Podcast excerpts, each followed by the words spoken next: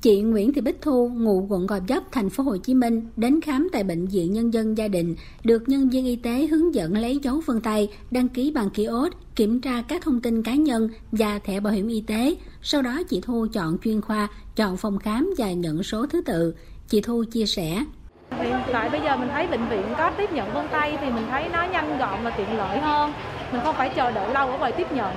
và song song đó là mình có thể tự làm thì có bạn hướng dẫn sẵn luôn và mình thấy làm rất là nhanh trong vòng có một phút thôi và có thể đóng tiền khám bệnh trực tiếp luôn không cần phải ra quầy tài vụ đợi lâu vì lượng bệnh của bệnh viện khá là đông Áp dụng công nghệ sinh trắc học ở kiosk thông minh là một cải tiến của Bệnh viện Nhân dân Gia định trong khâu tiếp nhận bệnh nhân khám bảo hiểm y tế. Ở những lần khám sau, bệnh nhân chỉ cần quét vân tay, các thông tin về bảo hiểm y tế, căn cước công dân đều hiện lên màn hình. Bác sĩ chuyên khoa 2 Nguyễn Thị Mỹ Linh, trưởng khoa khám bệnh Bệnh viện Nhân dân Gia định cho biết, đến nay có khoảng 20.000 người đã đăng ký khám chữa bệnh bảo hiểm y tế bằng dấu phân tay. Với quy trình này, người bệnh mất từ 1 phút đến 1 phút rưỡi để lấy số thứ tự và vào phòng khám. Trong khi đó, nếu đăng ký thông thường, bệnh nhân phải thực hiện nhiều bước như lấy số đăng ký khám bệnh đến quầy bảo hiểm y tế hoặc quầy thu viện phí, rồi mới được cấp số thứ tự vào phòng khám. Bác sĩ Nguyễn Thị Mỹ Linh nói triển khai quy trình tiếp nhận bằng dấu vân tay qua kiosk thông minh làm tăng sự hài lòng của người bệnh lên rất nhiều. Và người bệnh cũng đảm bảo được thực hiện đúng người bệnh và đủ quyền lợi của người bệnh khám bảo hiểm y tế. À, tránh à, có sự à, sử dụng không đúng à, người bệnh.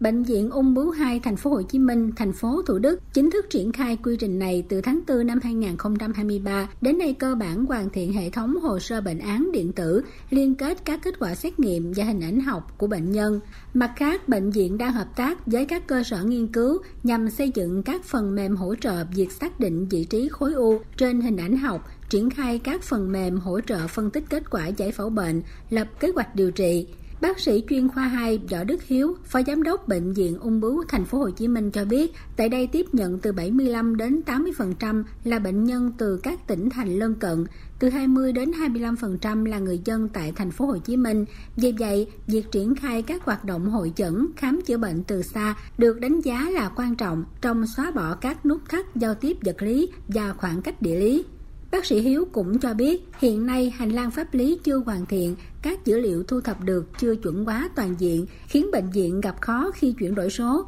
Trong khi đó, kinh phí rất lớn cho đầu tư, nâng cấp, bảo trì, bảo dưỡng vẫn chưa được cấu thành vào giá viện phí, sẽ dẫn đến bệnh viện không có nguồn lực để tái đầu tư.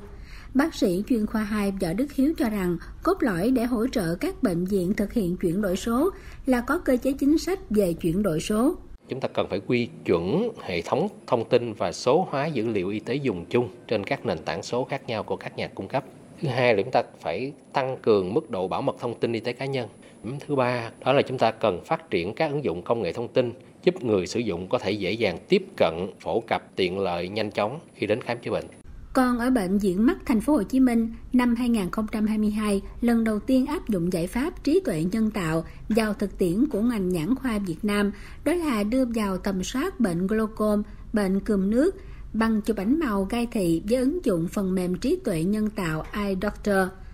Thông thường để đọc kết quả chẩn đoán hình ảnh gai thị, bác sĩ chuyên khoa glaucom mất 45 giây và bác sĩ nhãn khoa mất từ 6 đến 8 phút. Thế nhưng với AI Eye Doctor, các bác sĩ ở bệnh viện mắt chỉ mất từ 8 đến 12 giây và độ chính xác đến trên 90%. Trợ lý AI Eye Doctor cũng khiến các bác sĩ chuyên gia có thể dễ dàng hội chẩn từ xa, giúp cho việc thăm khám điều trị cho các bệnh nhân nhanh chóng và dễ dàng, còn người bệnh tiết kiệm thời gian và chi phí đi lại. Theo bác sĩ chuyên khoa 2 Lê Anh Tuấn, giám đốc bệnh viện mắt thành phố Hồ Chí Minh, còn có quá nhiều thủ tục, quy trình đầu tư công về lĩnh vực công nghệ thông tin không thể đáp ứng kịp nhu cầu đầu tư chuyển đổi số của bệnh viện. Bác sĩ Tuấn đề xuất cần nhanh chóng cho phép tính chi phí đầu tư về công nghệ thông tin vào giá viện phí để bệnh viện tự chủ về tài chính, có nguồn lực đầu tư vào công nghệ thông tin, phục vụ chuyển đổi số. Cái yếu tố ờ, đầu tiên phải bắt đầu từ con người. Muốn ờ, chuyển đổi số tốt thì phải có con người số.